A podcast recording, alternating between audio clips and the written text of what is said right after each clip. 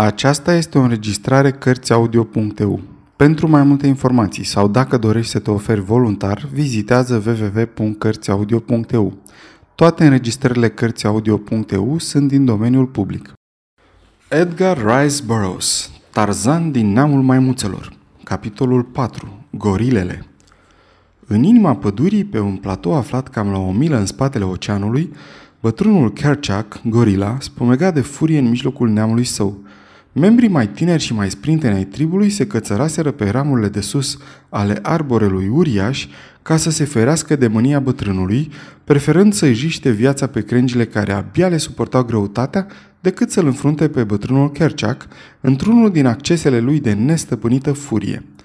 Ceilalți masculți se risipiseră în toate direcțiile, dar numai înainte ca bruta ațățată să fi simțit vertebrele uneia dintre ei pleznind între fălcile uriașe înspumate de turbare. O tânără femelă ghinionistă alunecă de pe o ramură înaltă pe care nu își putuse ține echilibrul și se prăbuși cu zgomot chiar la picioarele lui Kerchak. Scoțând un urlet sălbatic, gorila se repezi asupra ei, sfâșiindu-i cu colții puternici o bucată de carne de pe coaste și izbind-o violent în cap și peste umeri cu o creangă de copac frântă, până îi făcut țeasta chisăliță. Apoi o pândi pe cala, care, întorcându-se chiar atunci cu puiul său dintr-o expediție în căutarea hranei, habar n-avusese de turbarea înverșunatului Kerchak, până când țipetele de alarmă ale fârtaților ei nu o făcură soiala sănătoasă ca să-și scape pielea. Dar Kerchak o ajunse din urmă atât de aproape încât ar fi înșfăcat-o de închietura mâinii dacă ea n-ar fi executat un disperat salt aerian, sărind de pe un copac pe altul, performanță periculoasă pe care gorilele o practică foarte rar, doar când nu există o altă soluție în fața primejdiei. Execută saltul cu succes, dar când se prinse de crengile copacului mai îndepărtat, smucitura bruscă slăbi strânsoarea brațelor puiului ei, care îi se agățase cu frică de gât, și cala văzu mica făptură rostogolindu-se, răsucindu-se și chircindu-se la 10 metri de desubt. Cu un înfiorător strigă de durere, cala se aruncă de-a dreptul lângă el, fără să-i mai pese de primejdea ce o pândea din partea lui Kerchak, dar când ridică micuța făptură zdrobită, văzu că viața îi părăsise trupul. Gemând înfundat, cala continuă să strângă puiul la piept, iar Kerchak nu încercă să o brutalizeze. Moartea puiului făcuse ca furia ei diavolească să se astâmpere tot așa de brusc cum se dezlănțuise – Kerchak era o uriașă căpetenie de gorile, cântărind peste 175 de kilograme. Avea o frunte foarte îngustă și teșită, ochii injectați, mici și așezați foarte aproape de rădăcina nasului grosolan, turtit. Urechile erau mari și subțiri, dar oricum mai mici decât ale altora din neamul său. Firea lui vijelioase și marea forței asiguraseră dominația asupra micului trib, în mijlocul căruia se născuse cu vreo 20 de ani în urmă.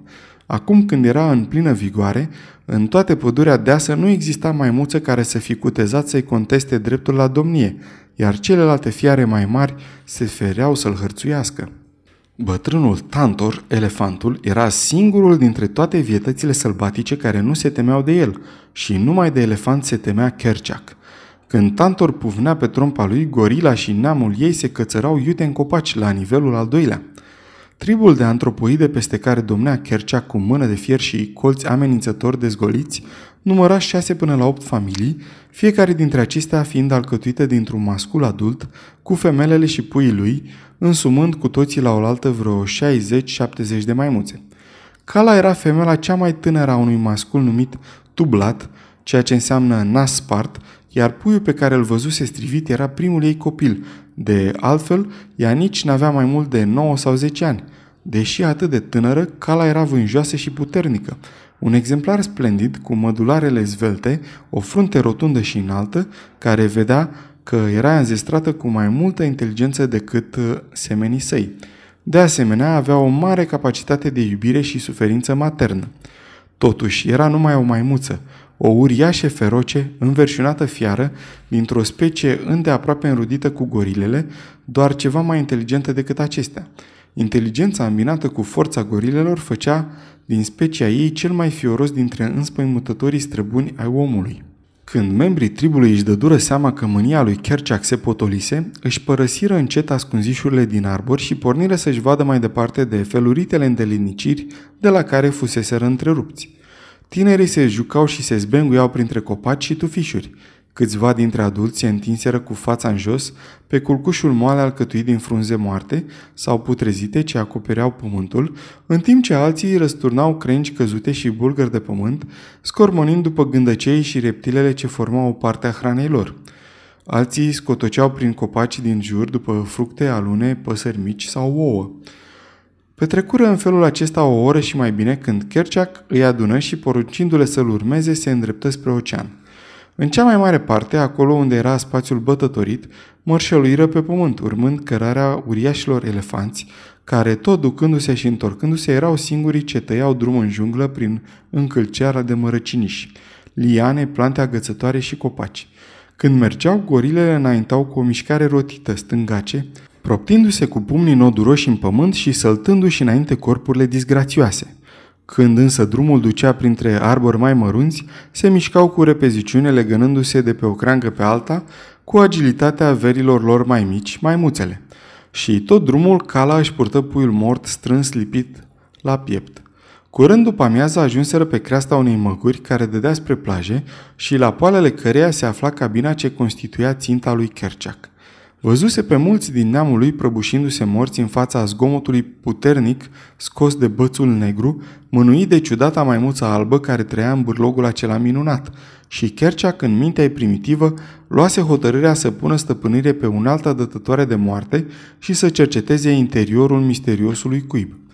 Mai voia foarte, foarte mult să-și înfigă dinții în beregata ciudatului animal pe care învățase să-l urască, temându-se totodată de el, din care pricină venea adeseori cu tribul său în recunoaștere, pândind un prilej când mai mulța albă ar fi fost mai puțin vigilentă.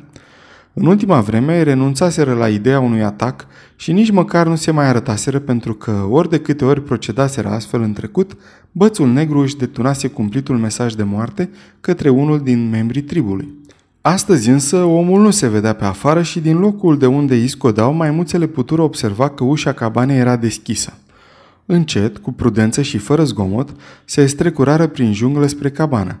Nu scoaseră niciun mării, niciun urle de furie. Bețigașul cel negru îi învățase să se apropie muțește, ca nu cumva să-l trezească. Veniră din ce în ce mai aproape până când Kerchak însuși se furișe chiar la ușă și privi înăuntru. În spatele lui urmau doi masculi și apoi cala, strângând la piept mica povară neînsuflețită.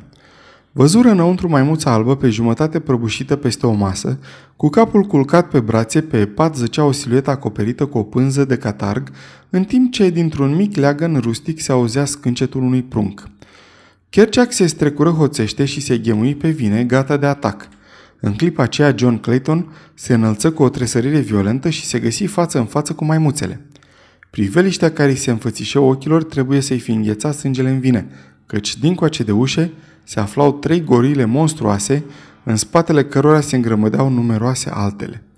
Câte erau, n-a putut niciodată să știe, pentru că puștile lui atârnau pe peretele din celălalt capăt al încăperii, alături de pistoale, iar Kerchak se și năpustia asupra ei. După ce regele maimuțelor eliberă din strânsoare trupul neînsuflețit al celui ce fusese John Clayton, Lord Greystock, își îndrepta atenția spre micuțul din leagăn, dar cala ajunsese acolo prima, iar când Kerchak dădu să își face copilul, îl smulse ea și, înainte de a fi putut să-i taie drumul, cala o și zbughi pe ușe și se adăpusti într-un arbore înalt. Răpind pruncul Alicei Clayton, Cala lăsase să cadă în leagănul gol puiul ei mort, căci plânsetul puiului viu stârnise în sălbatica ei inimă chemarea universalului ei instinct matern pe care puiul mort nu-l mai putea stâmpăra.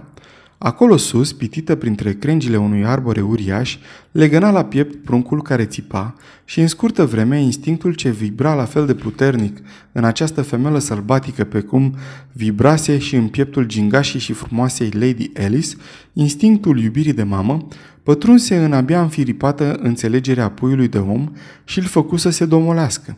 Apoi foamea șterse și ultima barieră dintre ea și fiul unui lord englez și al unei lady, și se ospătă la sânul calei, maimuța uriașe. Între timp, monștrii din cabană cercetau cu precauție cele aflate în ciudata vizuină. După ce se asigură că Clayton își dăduse sufletul, Kerchak își îndrepta atenția spre ce era întins pe pat, acoperit cu o pânză de catarg.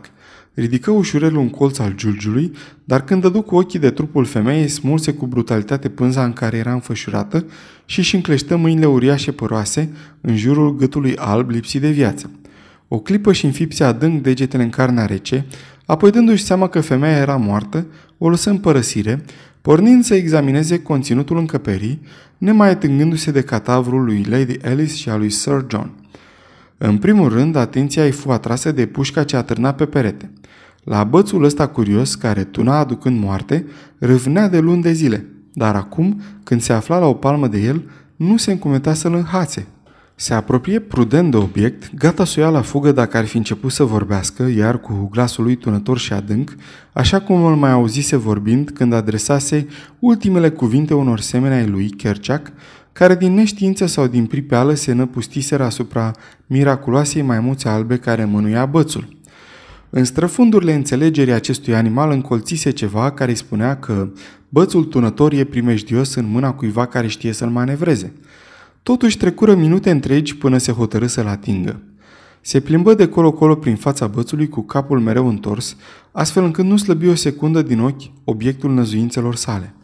Slujindu-se de brațele ei lungi, cum se slujește omul de cârje, și aruncându-și la fiecare opintire trupul masiv încoace și încolo, marele rege al maimuțelor se învârti în sus și în jos, scoțând mârâiele răgușite, punctate din când în când de acel țipăt pătrunzător care e cel mai cumplit zgomot al junglei. În cele din urmă se opri dinaintea puștii. Încetișor întinse o mână uriașă până când aproape că atinse țeava scânteietoare, pentru ca pe dată să-și retragă mâna și să-și ia acel dute vino precipitat. S-ar fi zis că prin toată această demonstrație de neînfricare, ca și prin țipetele sălbatice, colosul își aduna tot curajul și se ațăța singur până avea să atingă cu tezanța de a pune mâna pe armă. Se opri din nou și de asta dată izbuti să-și lipească mâna șovăitoare de oțelul rece, pentru ca în aceeași clipă să-și o retragă iar și să-și reia foiala plină de neastâmpăr.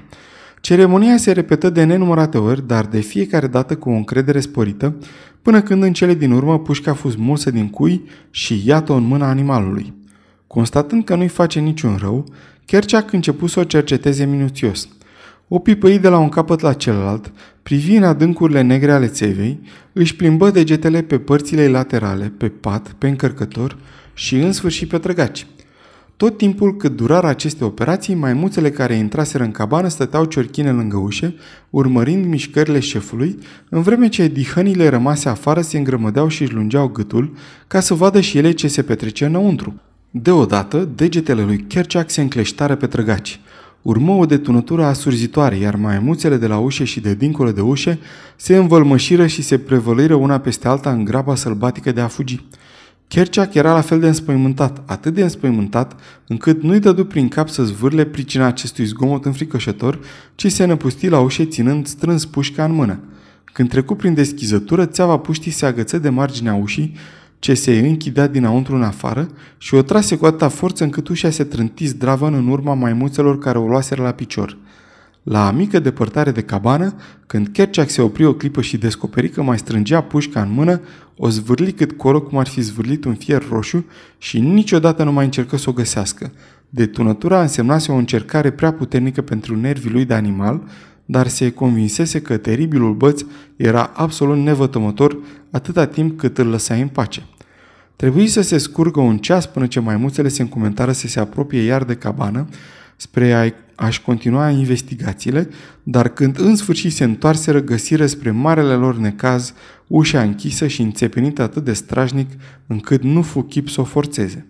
Lacătul ingenios construit de Clayton se încuiase când Kerchak se agățase de ușe și nici ferestrele bine zăbrilite nu oferiră maimuțelor o cale de acces. După ce se învârtiră un timp de jur împrejurul cabanei, se întoarseră iar în adâncurile pădurii și pe platourile stâncoase de unde veniseră. Cala nu coborâse pe dată cu pruncul ei adoptat, dar Kerceac îi strigă să vină și, cum în glasul lui nu răsuna nici urmă de furie, se lăsă sprintenă în jos, din ram în ram, și se alătură celorlalți în marșul spre casă. Maimuțele care încercară să se uite la curiosul pui al calei fură respinse de ea cu colții dezgoliți amenințător și cu mârieli joase însoțite de avertismente. Când uh, o încredințară că nu voiau să-i facă copilului niciun rău, le îngădui să se apropie, dar nu le lăsă nici cum să-i atingă comoara. Părea să-și dea seama că pruncul era plăpând și delicat și se temea ca labele grosonale ale neamurilor ei să nu-i vateme micuțul. Mai a avut o inițiativă din care pricină drumul se dovedi foarte anevoios pentru Cala. Amintindu-și de moartea puiului ei, își susținut tot timpul noul copil cu brațul până la disperare. Ceilalți micuți erau purtați de mamele lor în cârcă, brațele lor firave se agățau de grumajii păroși, iar piciorușele se sprijineau de subsuorile mamei. Dar cu Cala lucrurile se petreceau al minteri. Ea ținea trupușorul gingaș al micului Lord Greystock strâns la piept, în timp ce mânuțele delicate ale acestuia se agățau de smocurile lungi de păr negru care acopereau această porțiune din trupul calei. Văzuse un pui căzându-i din cârcă și găsindu-și o moarte cumplită. Cu acest al doilea pui n-avea să mai riște un asemenea lucru. Sfârșitul capitolului 4